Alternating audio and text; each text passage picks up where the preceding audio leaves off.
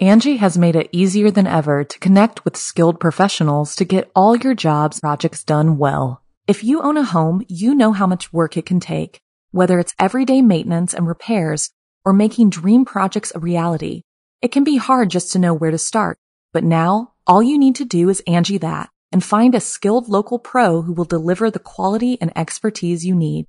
Angi has over 20 years of home service experience and they've combined it with new tools to simplify the whole process. Bring them your project online or with the Angi app, answer a few questions and Angi can handle the rest from start to finish or help you compare quotes from multiple pros and connect instantly, which means you can take care of just about any home project in just a few taps. Because when it comes to getting the most out of your home, you can do this when you Angi that.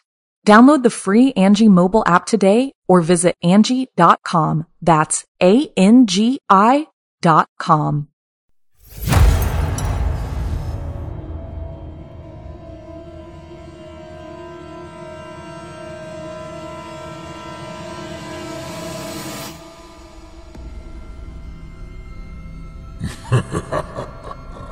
Good evening.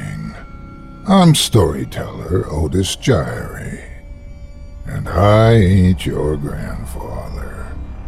From where I'm from, we don't do bedtime stories. And if that's what you were expecting, you're in the wrong place. If it's terrifying tales you're after, well then, I've got just the thing. Get comfortable, settle in, turn off the lights, if you dare. Your night is about to get a whole lot darker. Who needs sleep anyway?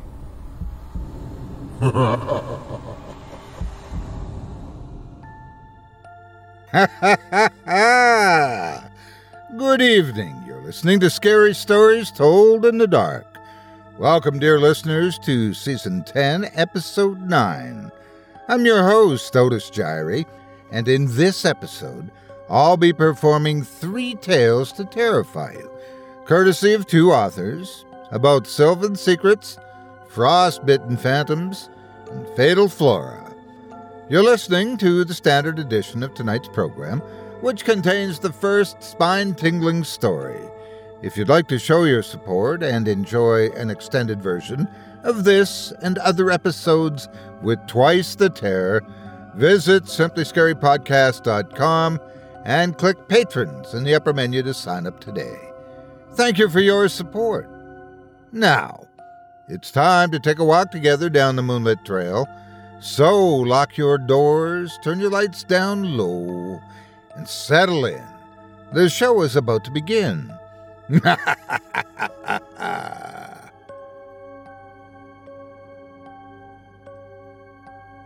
we begin tonight with curiosity about the darker places of the world. Not an ancient cursed item on the bottom of the ocean, or some cave in the middle of a burnt out wasteland, but the ones right around the corner. Perhaps you have some woodland near you right now, perhaps on the other side of a fence like the fellow in our first tale by author T.F. Ahmad. What secrets does a place like that hold, especially when people are telling you not to go there? Well, let's go listen in and find out, shall we? Without further ado, I present to you The Forest.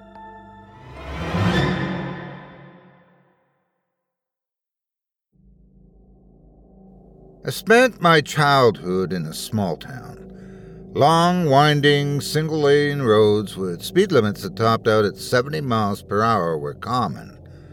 Modest sized houses on large lots dotted the landscape, innumerable trees providing privacy and anonymity. One of those houses was mine. It was set back from the street about a hundred feet behind a row of tall, slippery elms that lined the road. Gravel path wound around hedges and between a waist high wooden fence. I never had any siblings, so my free time was spent with an open book clutched in my hands. My parents encouraged this isolating activity, as it kept me out of trouble, out of the road, and out of the woods behind my house. The woods were thick, effectively blocking out what lay beyond my backyard. Though there was a high fence enclosing our property, getting into the forest was as simple as moving aside two panels that had been knocked loose by my dad's lawnmower. To me, those loose panels were an invitation to a world begging to be explored. My parents, well, they didn't see it that way. You could get lost out there, was a typical warning from my mother. Once you get a certain distance in, you won't be able to tell which way is north or south. You never know what kind of animals are out there, son, my father was fond of saying. There are wolves and coyotes, and possibly even bears. These warnings never frightened me. What did frighten me was a tale my friend Scott told me. You know the real reason your parents won't let you in the woods, right? He asked me one day when we were sitting on my back patio sipping cans of Pepsi. I was in my favorite chair, a white recliner with soft floral print cushions. Scott sat cross legged on a bench made of dark brown wood nearby. We were both facing the forest, watching as the sun started to approach the tops of the trees in the purple orange sky. I believe we were both 11 at the time. No, I answered. I wasn't sure if I should have felt embarrassed at this admission. Scott slipped the last few drops of cola out of his lip on his can and set it on the wooden floor of the deck. He straightened like he was ready to deliver a speech. Anticipation painted his face. There's a place in the woods, he began, a very specific place. You'll only find it if you're looking for it, and even then you may not find it. He reached down for his Pepsi but jerked his hand back, remembering it was empty. I shook my half finished can at him and he nodded. I went into the kitchen through the sliding glass doors on the deck and grabbed two fresh Pepsis. Hey, Scott, I asked, tossing him his soda. He looked up at me. What did you mean when you said, even then you may not find it? I mean, Scott said, opening his soda, that you have to want to find it. Like, desire it so bad you don't care what else happens? Though I had no idea what Scott meant by this, my spine tingled. The light outside was slowly disappearing as I took my seat. Anyways, my friend continued, this place is a sacred place. Like, very important to a certain group of people? Indians. I blurted out. We'd just watched The Shining earlier that week, and Indian burial grounds were fresh in my minds. No, stupid, he said, smiling. It's important to the doorway seekers. He'd been messing with me. Doorway seekers? That sounded like something he pulled out of his ass. Scott looked at me with an expression that was part victory, part anticipation. I gestured him to go on, and he did. The doorway seekers, or just plain seekers, are kind of a satanic cult, dude. They, like, worship Satan? Scott shook his head. No, the, these guys are different. They believe that in order for the world to keep on existing, there has to be some evil in it. They think that without evil to balance out the good, the world will be destroyed. My attention was his at this point. I still was sure he was screwing with me, but it was an interesting story. They're called the Doorway Seekers because they're always looking for entrances into hell that are spread out all over the world. They use these doorways to release a calculated amount of evil into the world, just enough to keep the world in balance. He leaned in closer and one of those doorways is somewhere in that forest. I shuddered. Say what you will about Scott, that guy can tell one hell of a story.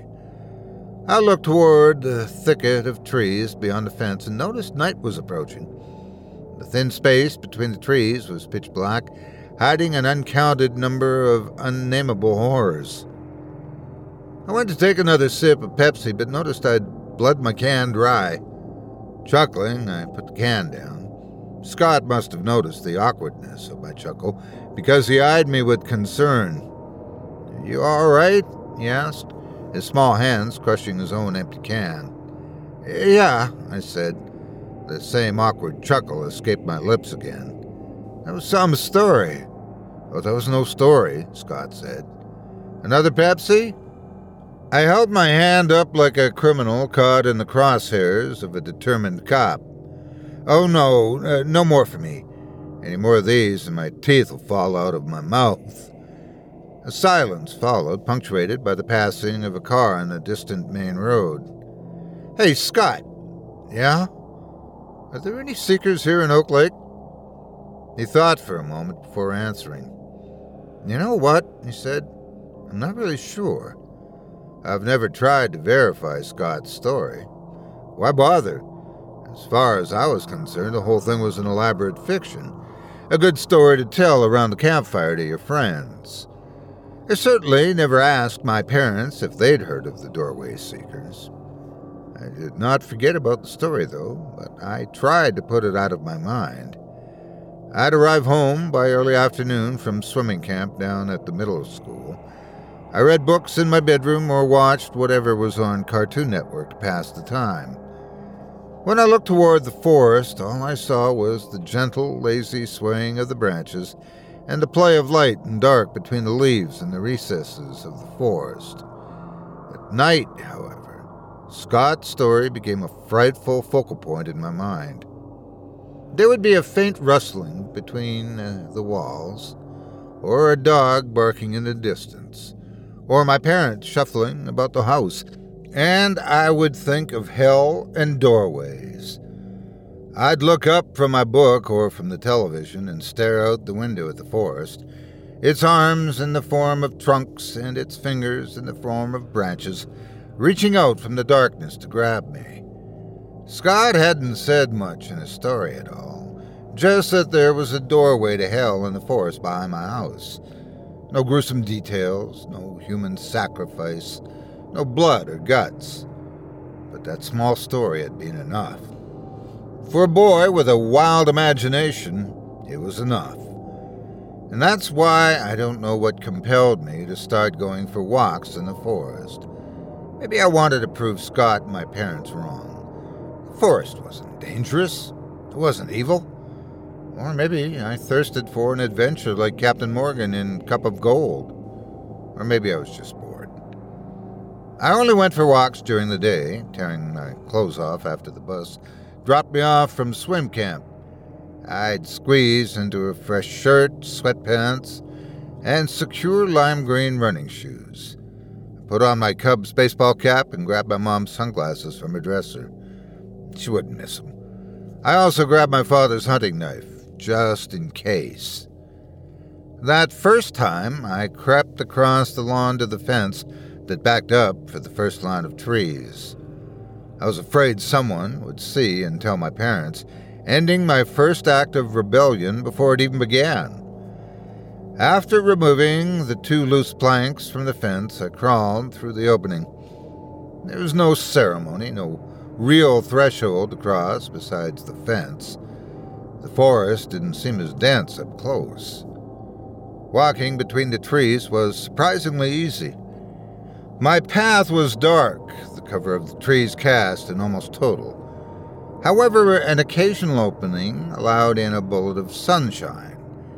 The first bullet shocked my vision when I looked up. The world appeared black and white, devoid of all color, and I had to sit back down against a tree trunk in order to gain back my composure slipped my mother's sunglasses on my face, learning from my mistake. Lessons learned and repeat excursions led me to gather a measure of enjoyment from my walks. Every day I walked further and further in, retracing my steps around gnarled roots protruding from the earth, twigs that never seemed to be in the same arrangement twice, and changes in elevation as low as a stair or as high as my chest. I never encountered any animals on my walks. In fact, I found odd. There were no squirrels gathering nuts, no birds chirping their love songs overhead. not even insects to bite my flesh. As the days and weeks rolled along, this feature of the forest passed into normality, and walking with the sound of the wind as my only companion became the norm. I was always careful to keep my activities hidden. I left the house locked, the key looped through one of the laces of my shoes. I kept a strict eye on my watch and always put the two fence planks back to where they belonged. I was showered and dressed by the time my parents came home from work, with a thick novel resting on my thighs, the sound of Radiohead or Incubus softly pulsing from the CD player. I put the music on for my parents' comfort. It made them uneasy when they came home to a silent house, me perched on an easy chair, reading like I'd fussed with the furniture. I still hung out with Scott on occasion. Our schedules were mismatched with him at football practice at the Park District while I was out playing Magellan. I never told him about how I spent my afternoons, and he never asked. We didn't talk about the forest either, preferring to pass out evenings watching TV or playing board games. The walks started becoming activities I'd look forward to, and my traditional elation at weekends turned to anxious waiting for my parents to start work again. The forest had ceased to become sinister, the terror fading to a thin mist. It wasn't until late July that the terror returned. The night was a cool one, if my memory serves me right. I'd gone on my walk in the forest that afternoon, pushing further than I had on previous days. The walk was uneventful, banal even. As the sun set, my mind was deep in the world of Stephen King's Dark Tower series. Roland of Gilead was fighting for his life, being slowly eaten alive by strange lobster like creatures. I had a habit of reading using the scant light of my bedside lamp. I was rubbing the strain out of my eyes when I heard a sound coming from the backyard. It sounded like someone had dropped a piece of wood. I stood up, stretched, and made my way to the window. From this second story vantage point, I had a panoramic view of my backyard. It was dark, the only light spilling from the neighbors' yards on either side of us. My eyes scanned the darkness, panning back and forth, like a drunk man with an unsteady camera.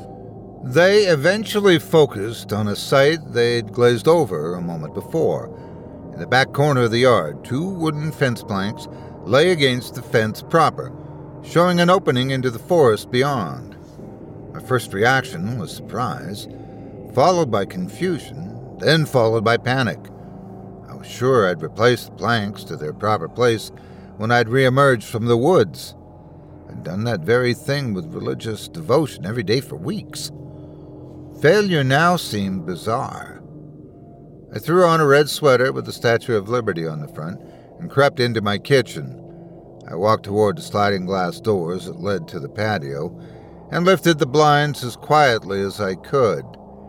Staring, I remained motionless, listening for any sign that my parents had stirred. They'd not. My hand reached for the lock, but at that same moment my eye caught a flash of something to the left.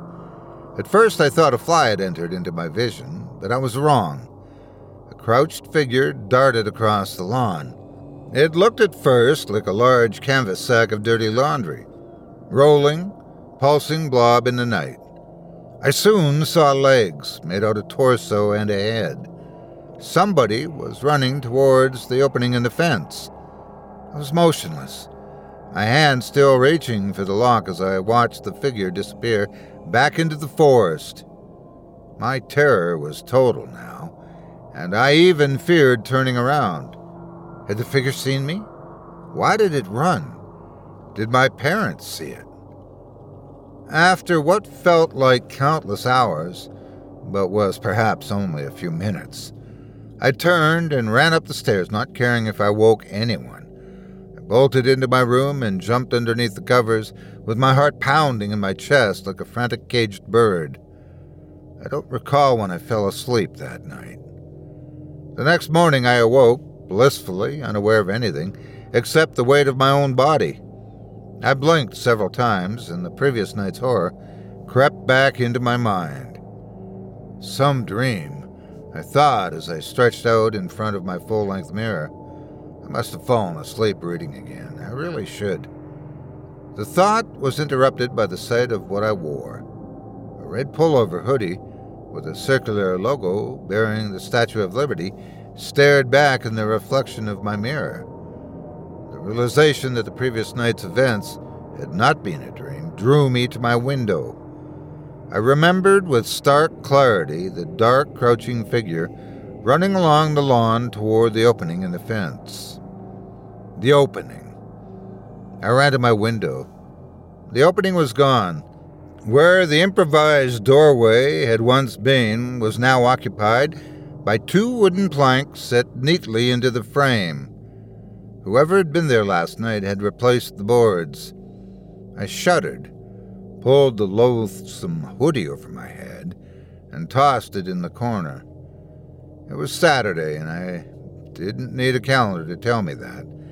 My mother's cooking odors wafted into my room, a siren song that would doom my hunger. I ran down the stairs as any middle schooler would at the smell of his mother's cooking. I smelled eggs, I smelled bacon, and I smelled coffee. Though I didn't drink coffee, I found the smell relaxing. Good morning, my mother said. She was a tall, thin woman, brown hair resting lightly on her head in full curls she was wearing a white apron with blue trim, a faded bear in the front. The bear was anthropomorphized to look like a patient mother, with a bonnet, glasses, and a rolling pin in one paw. There were letters beneath the image, but they were either too faded to read or too unimportant to remember. I was about to return the greeting when I noticed the sliding doors. The blinds were lowered, but rotated at an angle to allow sunlight to spill into the kitchen. Had I lowered them the previous night? Oh, silly boy, my mom said, noticing my transfixed gaze. You forgot to close the blinds last night. Your father lowered them this morning. My father? Had my father also put the planks back in the fence this morning? I gazed up at my mother. She was smiling at me, so I smiled back. There was no indication that she knew about the fence. No worry in her face, no reluctant questions about if I'd been in the backyard messing around. My mother's calm had the opposite effect on me, however. My stomach sank into my bowels. She didn't know about the fence. That meant someone was in my backyard last night, and that someone had closed off the fence. I didn't go on my walk the following Monday. Breaking this steadfast ritual felt odd at best and blasphemous at worst, but my fear won out in the end. The afternoon after swimming camp was spent in front of the TV with little attention paid to what was on. Scott's odd story about cults and the doorways to hell started creeping in again. It had been months since he had told me the story, and the details were murky. Grasping at them was like trying to see underwater without any goggles on. What had the cult been called? The doorway. What? Finders? Keepers? Jeepers? Creepers? Whatever they were called didn't matter to me at that moment. What mattered was what they did. They're looking for entrances to hell, Scott had said. They use these doorways to release a calculated amount of evil into the world. I sat in front of the TV all day. When my parents came home, they remarked at how I wasn't reading. I hadn't felt like reading that day. When Scott called, I told him I wasn't feeling well. I went to bed early. The next few days were the same. I woke up, went to my swimming classes, rode the bus home, showered, sat in front of the TV. I rarely read. When I tried, I would retreat as soon as I got engrossed in the narrative. Why try and get involved with a nuanced universe when you were so preoccupied with your own? My parents offered the standard questions about my health. Why wasn't I eating? Was I having trouble sleeping? Why had I been in the same place in my book all week? I gave non committal answers, and they left me alone. They had no idea that I was saving energy, mentally preparing myself. Angi has made it easier than ever to connect with skilled professionals to get all your jobs projects done well. If you own a home, you know how much work it can take, whether it's everyday maintenance and repairs or making dream projects a reality. It can be hard just to know where to start, but now all you need to do is Angi that and find a skilled local pro who will deliver the quality and expertise you need. Angi has over 20 years of home service experience, and they've combined it with new tools to simplify the whole process. Bring them your project online or with the Angi app, answer a few questions, and Angi can handle the rest from start to finish or help you compare quotes from multiple pros and connect instantly, which means you can take care of just about any home project in just a few taps. Because when it comes to getting the most out of your home, you can do this when you Angi that. Download the free Angi mobile app today or visit Angi.com. That's A-N-G-I dot com. I decided on Friday, one week after the incident in the backyard, to resume my walk. I started off as I had before, changing into my t shirt, shorts, Cubs cap, and lime green running shoes, and removing the two planks from the fence with the care one uses when handling infants. The space before me seemed darker somehow, as if it were much later than one o'clock in the afternoon. I raised my sunglasses and lowered them several times, gauging the light. After a moment's consideration, I draped the sunglasses from my shirt collar. I wouldn't need them today. As long as I remained smart about where I looked, I would not be blinded by any sunlight. I retraced my steps, walking around twigs and roots, twisting around tree trunks and measuring my steps. In all of my weeks of walking, I had made it further each time, passing another set of trees here, marking a wide opening there, and mentally tracking my stopping point every time. My memory was surprisingly good here, and I was always sure I was taking the same route. Today felt no different. It was as if I hadn't skipped a day. As a result, I went further than I ever had before. My progress was alarming. It was electric. I knew it was because my body was making up for lost time. I was barely aware I was doing this, barely aware that I'd been wound back like a spring and let go. I passed my last stopping point, noting the sun in the sky with a quick glance upwards. There was still time before the light made its departure, and I was determined to use every second. I'd left a scratch mark on the trunk of a tree to denote my stopping point the previous week using my father's knife. I kept walking. My legs felt Olympian. I listened for any noises that weren't the crunch of my feet on leaves or my breath escaping my lungs. I Heard nothing. Not a bird singing its evening song, not a mosquito buzzing in search of blood. The silence was to be expected, but the gulf of time between my last walk and today meant I now noticed it anew, and it unnerved me. Why weren't the birds chirping? Why, in all my excursions into the forest, had I never returned covered in itchy, reddening mosquito bites. There was nothing alive here besides the trees, deep in the forest behind my house. I was walking in a land devoid of any animal life. An odd loneliness filled me. My walking slowed as I looked at my watch.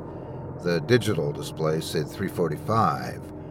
The sun usually set at 8 this time of year, but I knew my parents would be home around 7 p.m.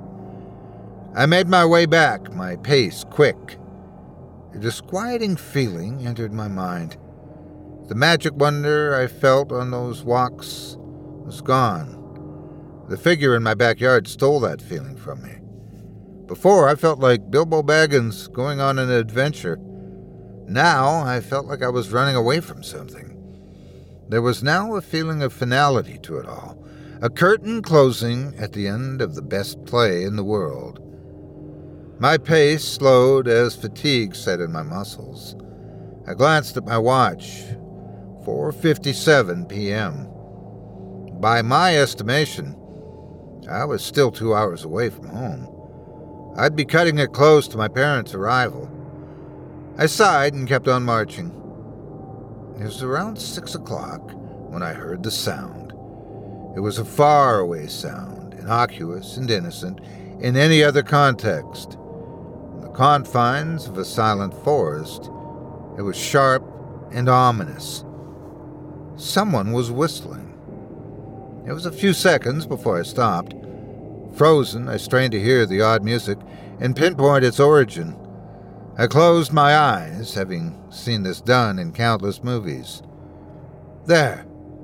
The whistling was coming from the darker part of the forest in the east, adjacent to my path home. Great! I looked at my watch. 6:15. It was starting to get darker. I was going to be late. Without a second thought, I darted toward the sound of the whistling. I already had an excuse in mind when my parents came home. I'd tell them I was grabbing a ball that flew over the fence. When I came back empty handed, I'd say it must have flown into the forest. I smiled at my own cleverness. Almost as soon as I started walking east, I felt the growing darkness on my body as if it were a physical substance. I tried not to shudder, but an involuntary spasm rippled through me. I can't recall if I was fearful or if I was just excited. The whistling continued, a pleasant tune I did not recognize, that was high in pitch. It sounded like a, a sea shanty or a working song that I'd heard in some place or other. It got louder as I got closer. I felt a rush of heat all over my body. Nerves, I guess. I hadn't encountered another person in these woods before, and I was wary of what I would see. Yet, as I crouched from tree to tree, my confidence grew. I walked carefully, making little noise. I hid behind the wide trunks of trees I passed, careful to stay out of sight of anything ahead of me. I encountered the man suddenly, but because of the care of my approach, I was able to dart behind a wide elm. When I peered around the trunk, I found that I needn't have been worried. The man had his back to me. He was seated, still whistling the same sea shanty, its pleasant melody a stark contrast to my state of excited apprehension. He appeared to be tall and thin, hunched over so his vertebrae made a mountain range up the middle of his back. His black t shirt was clean, but full of small holes like pitted asphalt. His dark hair was askew, and I could see that his pale skin was contrasting his dark clothing. It all seemed wrong when I stopped to think about it. It wasn't just the fact that I was surreptitiously watching another person without their knowledge. It was also that I couldn't think of a good reason why this man would be in this part of the forest. There wasn't another house close by, though I'm sure he could have just been on a leisurely stroll like me. But that also felt wrong. Call it a hunch, but I had the distinct impression that this man had come from deeper in the forest. I didn't know how far back the forest went, this man had to have walked a great distance to get where he sat. I was interrupted in my thoughts by a change. The man had stopped whistling.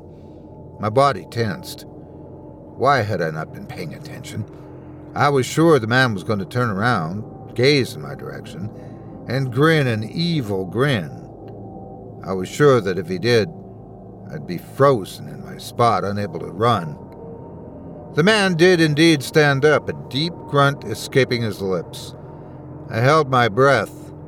The gaunt man, however, did not turn around. He brushed at his pants and started walking away from me, never looking over his shoulder. He resumed whistling, but this tune was different and less cheerful. Only when he had gone twenty feet or so did I allow myself to breathe again. The wind whistled through the trees, shaking branches and leaving behind a calming soundtrack to my nervousness. I peered at the man. He seemed to be ambling along without haste. I could still see his form, though in a few seconds he would be obscured by the thickest of trees in front of him. I had to make a decision then. I seemed to be making a lot of those that day. I glanced at my watch, 6:25 p.m. Had I really been watching this man for almost 10 minutes?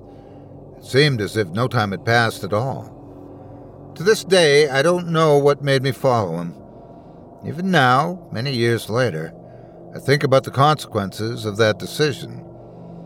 How did I think this was going to turn out? Following a man alone in the woods is never an idea born of innocent curiosity. But follow the man I did. I slipped from behind the tree and made my way to the spot where the man had been sitting. The area had been cleared for some unknown purpose many years back. There were no fallen trees or natural rocks in this space. There was just a handful of native weeds and a large root of a nearby tree jutting out of the ground like a gnarled tooth. It was on this root the man had been sitting. I flitted from tree to tree, feeling like James Bond on a secret mission. The excitement of adventure filled me again. I felt like a character in a story, not a young boy who may have been on his way to encounter real horror. I kept the man in sight, using the sound of his walking to mask my own subtle footfalls. I dared not look away from him. I scarcely blinked, my concentration causing the edges of my vision to become clouded. I almost missed the man sidestep behind a tree. At that same moment, my foot kicked something painfully. I bit my lip to stop from crying out and looked down to see what I'd run into. A large stone was on the ground. It looked as if it had been placed there. I darted my eyes to the left and to my right and had my suspicions confirmed. There were dozens of stones laid in a curve on the ground a foot apart. I appeared to be standing on the outer rim of a stone circle. This didn't unnerve me until I walked forward to the tree, where I saw the gaunt man disappear. It was there I encountered another stone circle. The stones were the same size and spaced apart the same as the others. I looked from behind the tree and saw the man I'd followed. His back was to me again, only this time there were two other figures standing beside him. One was the same height as the gaunt man, also wearing a black t shirt and dark pants. The second man was larger than the first, his features round. The third figure was a short, petite woman whose hair was hidden underneath a black ski cap. She was also wearing a black t shirt and black jeans. They'd already started speaking, but my timing was perfect. So, we're ready then? The larger man said. His voice seemed to be filled with impatience. Yes, yes, said the gaunt man in a placating tone. Okay. The large man let out a deep sigh. Afraid, Baxter? The woman said, her voice oddly soft and sweet given her manner of dress. The large man, Baxter, huffed. Have you ever known me to be afraid, Kell? Kell smiled. No, but you seem nervous. Well, I haven't seen the offering yet. You'll be seeing the offering tonight, the gaunt man said. I had no idea what they were talking about, but I felt uneasy. Their tone was strained, nervous. They seemed to have a great task ahead of them. Kell spoke again. I hope this time you picked an offering that won't squirm too much. The gaunt man turned toward the woman, putting him in profile. A small smile curled his lips. This one won't squirm. Trust me. He's a bit athletic, but I brought something special to make sure he doesn't run away. A paralytic? Baxter asked. A paralytic. They all nodded significantly, as if this word was a prayer. My feelings of unease grew. I reached toward my belt to grab my knife in order to defend myself. From what, I did not know. Listen up, Bax and Kell, the gaunt man said. I knew authority when I heard it. If this is to go off without a hitch, we must all be on time. Again, significant nods. My fingers wrapped around the hilt of my father's knife, slowly pulling it from the sheath. Please alert all the other seekers and make sure they get the message. My breath caught at the familiar word Seekers. My chest felt tight, and my muscles failed me. My hand, reaching for the knife, stumbled, and the weapon slipped from my grasp. My panic barely had time to register before I heard the sound of metal on stone. The knife bounced off one of the stones in a circle at my feet and fell into the dirt. I did not waste a second. I turned and ran in the direction I'd come, careful not to stumble over the outer stone circle. I didn't look to see if the three doorway seekers had seen me. I did not grieve for the knife I'd dropped. I simply ran. I didn't stop until I reached my fence. I didn't know how long it took or what the distance was, but dark was overtaking light when I replaced the fence planks and ran into the house. I checked the time on the microwave. 7:24 p.m. I stood in the kitchen, ears straining for the sounds that I expected. My parents yelling, stamping on the stairs, rustling in the rooms upstairs. I heard nothing. My parents were not home yet. It was unexpected, but not worrying. I went to the phone and sure enough found the red light for new message blinking. I pressed play on the answering machine and heard the familiar sound of my mother. Her voice comforted me. Hi there, sweetie.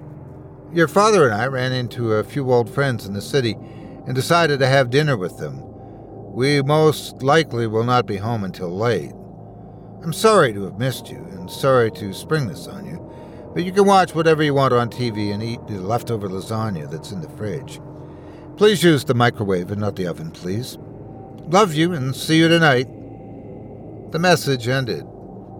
I stared at the answering machine for some time, unable to decide if I was lucky or unlucky. I decided to take my mother's advice to heat up the lasagna. I brought a heaping portion on a plate, large plate, into the living room and settled in front of the TV. But I couldn't keep focused. Everything about the day's strange events was running through my head. I was no longer frightened, but I still felt a nervous energy in the air. Eventually, the combination of food, the drone of the television, and my ceaseless running in the summer sun caused me to drift off to sleep. I don't know how long I was out when I heard the noise. I must have thought it was from my dream, for I don't remember stirring. I only jerked awake when I felt the gloved hand cover my mouth. My eyes burst open, only to face a darkened living room full of three silhouettes of three people. One of these people had covered my mouth and was standing to my left. I was pulled off the couch by a fourth person I couldn't see, who proceeded to grab me in a bear hug from behind to stop me from squirming. A burning hot lance of fear consumed my body, and my eyes became wild. I attempted to scream, but the hand over my mouth pressed harder. I attempted to bite the hand, but only caught bits of the fabric in my teeth. Grab him, said a cruel voice, muffled by what was probably a mask. The hand over my mouth was gone, and a damp cloth was stuffed in my mouth with startling quickness. I didn't have time to scream. The effects of whatever they had soaked the rag with were immediate. I felt my mouth grow numb, my fingers, toes, and other extremities started to tingle. It was like when I got my tooth pulled at the dentist. I wasn't entirely sure, but I think the grip of the fourth captor loosened slightly. I could still see, though my vision was starting to blur. I was moving. They were carrying me out of the house. How had they even gotten in? My mind raced with harried thoughts of escape. I was led out of the sliding glass doors of my kitchen across the lawn. The fence planks had been removed and were propped against the fence. I was roughly pushed through. The evident leader of the group seemed to be barking orders, but I don't remember what he said. My fear was total. I'd become paralyzed by both it and by whatever they had put in the rag in my mouth. Soon thoughts of escape changed to thoughts of sleep. If only I could fall unconscious. Maybe then I could wake from this nightmare back in the safety of my bed. Every time I closed my eyes, something jolted them open again. I was either pushed, tripped over a snarling root, or heard a loud barking order from the leader. Didn't take long to find the stone circle. Even in the darkness and in my altered state, I could tell where we were going. Through my haze, I could hear voices. They didn't conceal their movements or lower their voices. They didn't care who heard. There was no one around to hear them. The mass of people tightened into a circle. Someone struck something, and a whoosh sounded into the night air. A column of flame soon followed, and I could see everyone now in the harsh firelight, their silhouettes like black columns holding up a church of evil. The fire brought a strange clarity to the events, and my fear returned in equal measure to the increasing light. The silhouettes swayed in unison, and faint chants in a language I could not recognize reached my ears. Their volume increased as their swaying exaggerated. The shadows seemed to blend together, the black mass becoming one. The flames danced as well to their chanting in what looked like a drunken swagger. Above all of this, one voice was louder than the others. It was a deep voice, oddly familiar in the unfamiliar space. And we who shall bear this sacrifice with our own souls, said the voice. At times, chanting drowned out parts of the speech, and I had to strain to hear what was being said. To these depths do we enter. I closed my eyes tight, not wanting to see the light. For we shall make good what has been made bad. This meandering speech continued for some time, and I'm not entirely sure when it ceased.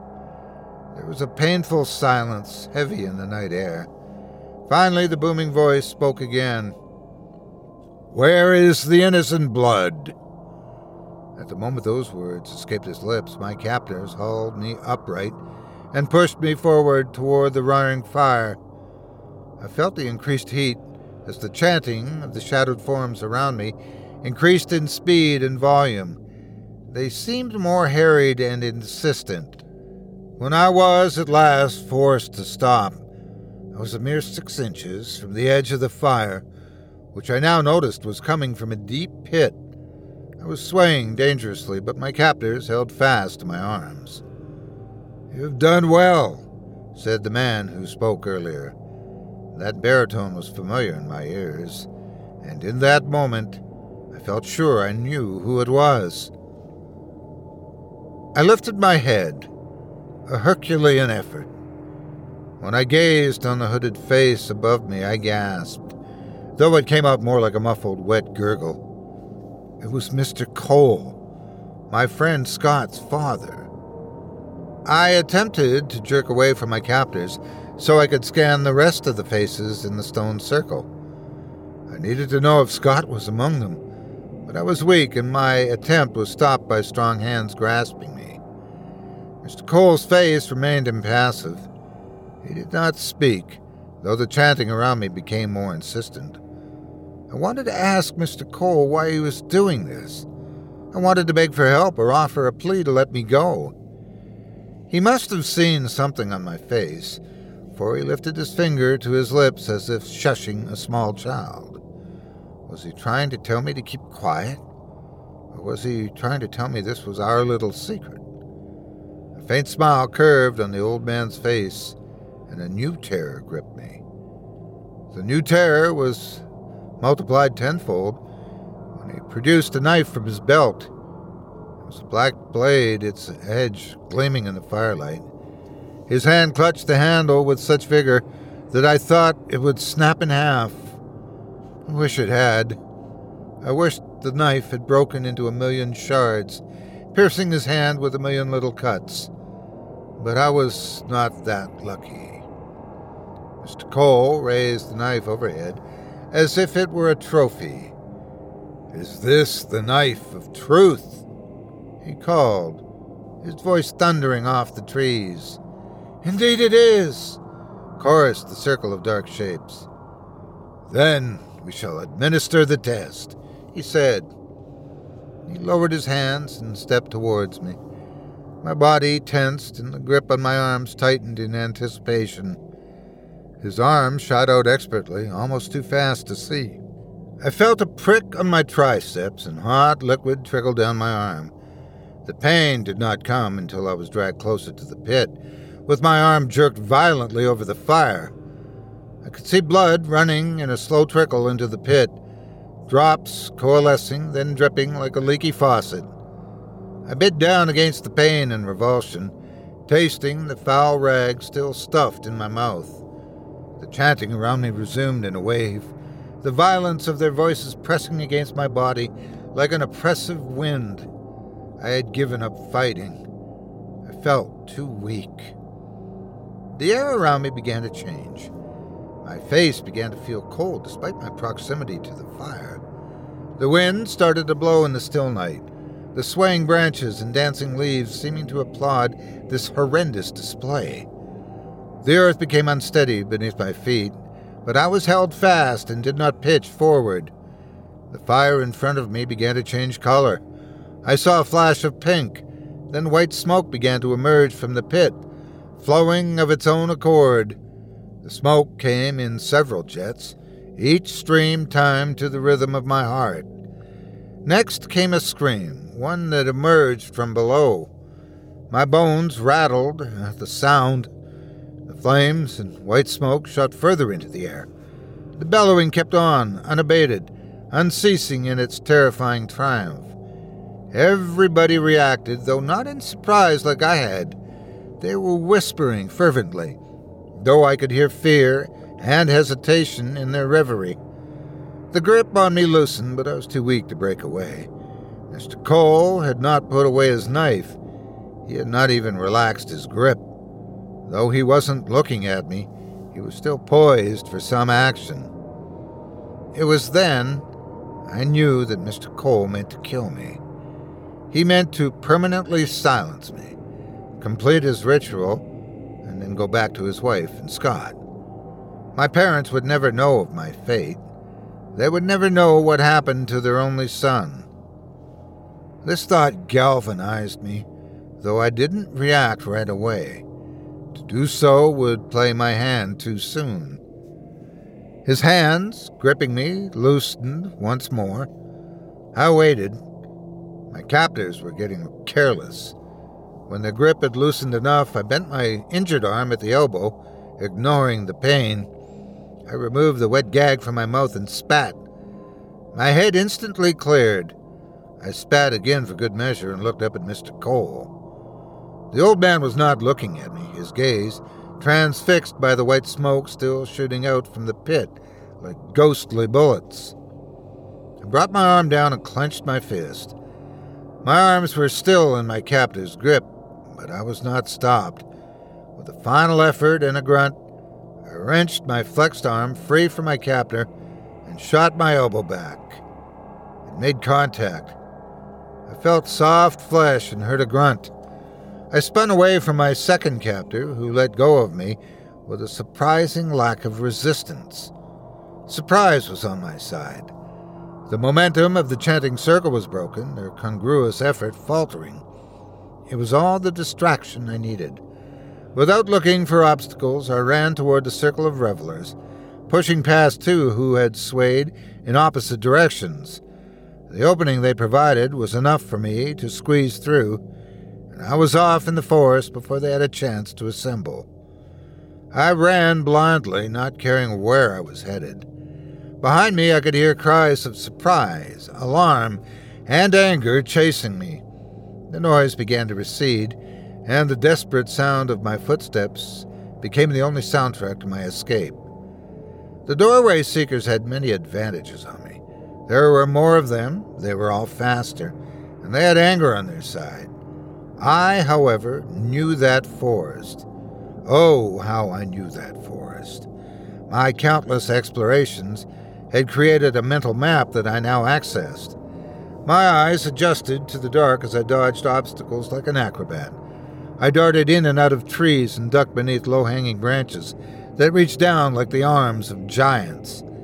I didn't keep track of the time, but it felt both too soon and too late when I reached my house. I replaced the fence planks in their proper spot once I was in the backyard. Though I could not hear the sounds of pursuit, I was frantic in my flight to the house. I opened the screen door and charged into the kitchen. I was on the phone with the police in no time at all. 911, what's your emergency? The stale voice in the line said. I told her my emergency. She sounded bored as she took down the details and my address. She told me a patrol car would be around the corner shortly. I didn't have to wait long.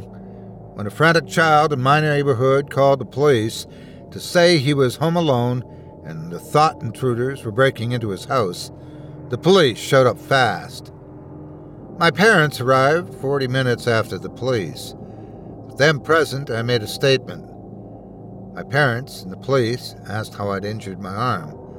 I told them I was roughhousing with Scott and I hurt myself. They called Scott's house and his father answered, corroborating my story.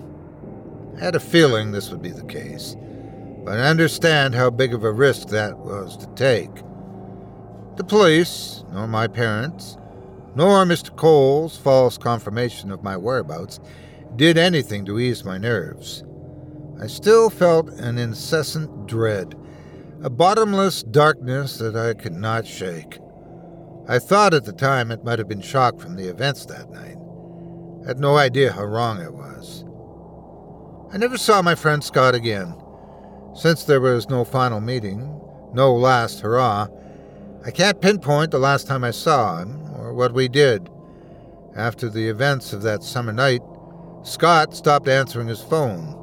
Nobody ever returned my calls, and any attempt I made at visiting his house was met with silence. It was as if they'd packed up for an extended vacation without bothering to tell anyone when they were coming back. My parents showed concern for both the flight of the Coles and my change in behavior. They tried tracking down the missing family, but it all came to nothing. They were worried about my sudden night terrors attributing it to PTSD from the fake break in attempt I'd experienced. I can't remember what I dreamt on those nights, but I do remember always waking up with the same feeling of dread I felt that night in the forest. I started to believe that I had erred in some way, that evil was thick in the air due to me. It was obvious that I had ruined the ritual of the doorway seekers. Scott had said that the seekers released a calculated amount of evil into the world through doorways to hell. Had I upset that balance somehow? My theory was confirmed over the next few years. All over the world, tragedy begat tragedy. Four months after my run in with the Seekers, my parents were gunned down in a massacre at the local mall that claimed 150 lives. Crime rose by 40% every year thereafter globally. Countries followed Syria and Somalia's fate, descending into civil war resulting in collapsed central governments. Oil rich nations became resource deserts, causing a global financial recession. Now, more than ever, the crimes of the rich, the powerful, and the political elite went unpunished. Police forces had more unsolved cases on their books than ever before.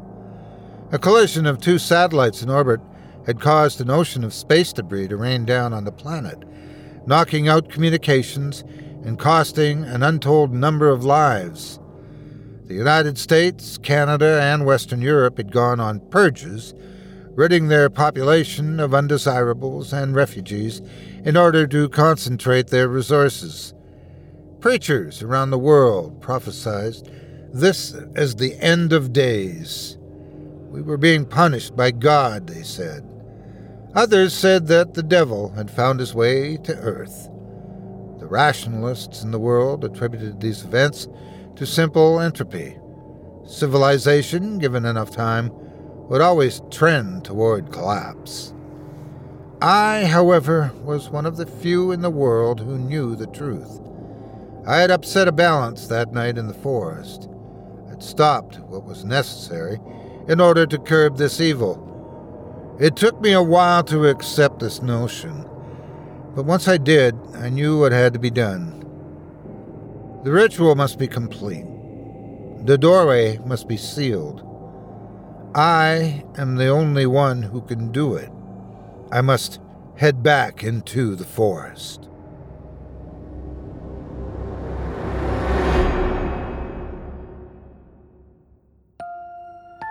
I hope you enjoyed The Forest by T.F. Ahmad as performed by yours truly.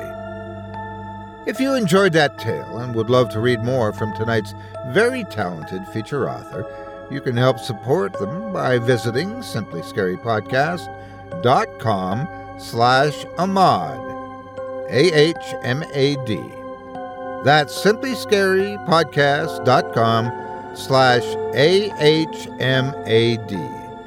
Visit TF on Instagram or perhaps go and visit their official website, thenightbulletin.com, where you can find links to other works by the author, including some nonfiction, or do some listening to the Night Bulletin podcast. If you do decide to stop by the profile, please leave TF a kind word and let him know that you heard about him on this show and that Otis Jiry sent you. It would mean a lot to me.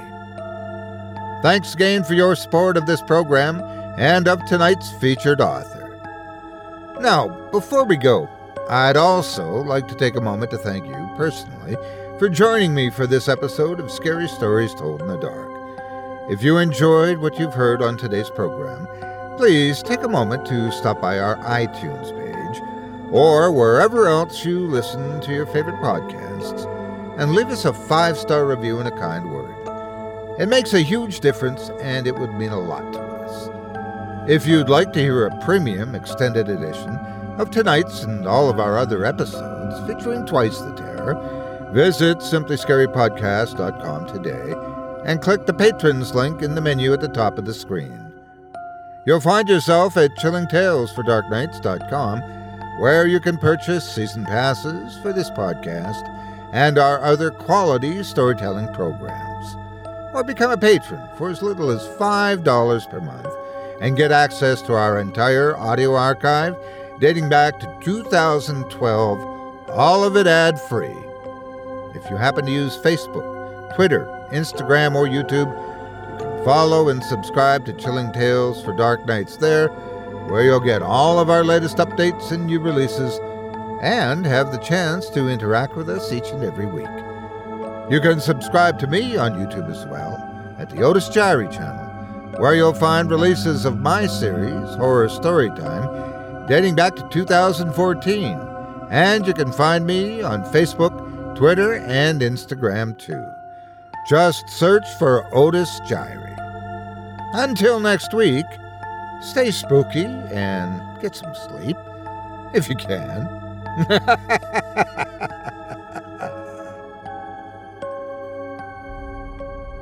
Thanks for listening. You've been listening to Scary Stories Told in the Dark, a production of Chilling Entertainment and the creative team at Chilling Tales for Dark Nights, and a proud member of the Simply Scary Podcasts Network.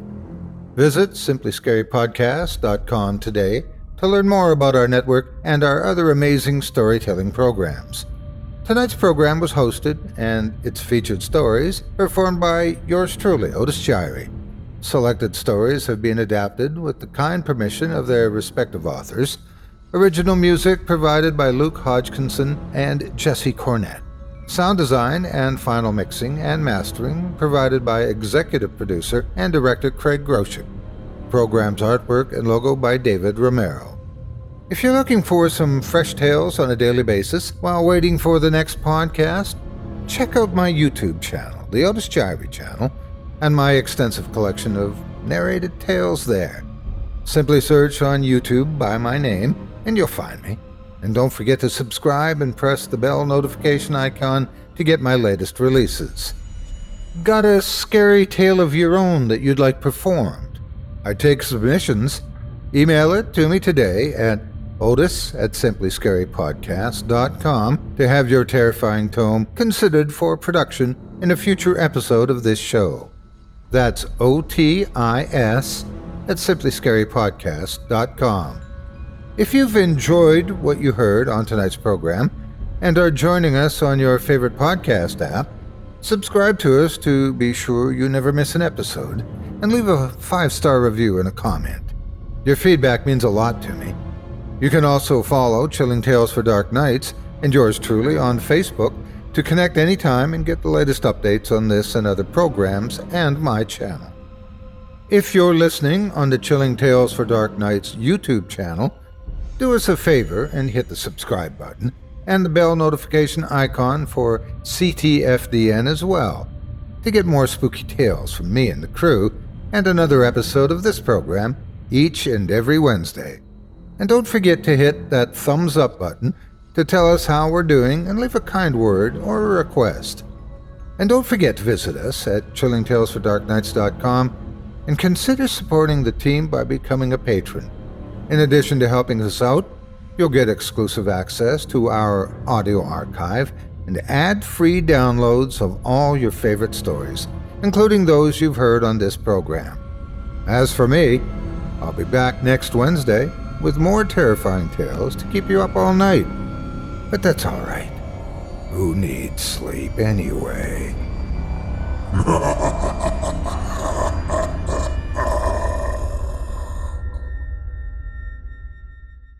Angi has made it easier than ever to connect with skilled professionals to get all your jobs projects done well. If you own a home, you know how much work it can take, whether it's everyday maintenance and repairs or making dream projects a reality. It can be hard just to know where to start, but now all you need to do is Angi that and find a skilled local pro who will deliver the quality and expertise you need. Angi has over 20 years of home service experience and they've combined it with new tools to simplify the whole process. Bring them your project online or with the Angi app, answer a few questions, and Angi can handle the rest from start to finish or help you compare quotes from multiple pros and connect instantly, which means you can take care of just about any home project in just a few taps. Because when it comes to getting the most out of your home, you can do this when you Angi that. Download the free Angi mobile app today or visit Angi.com. That's A-N-G-I dot com.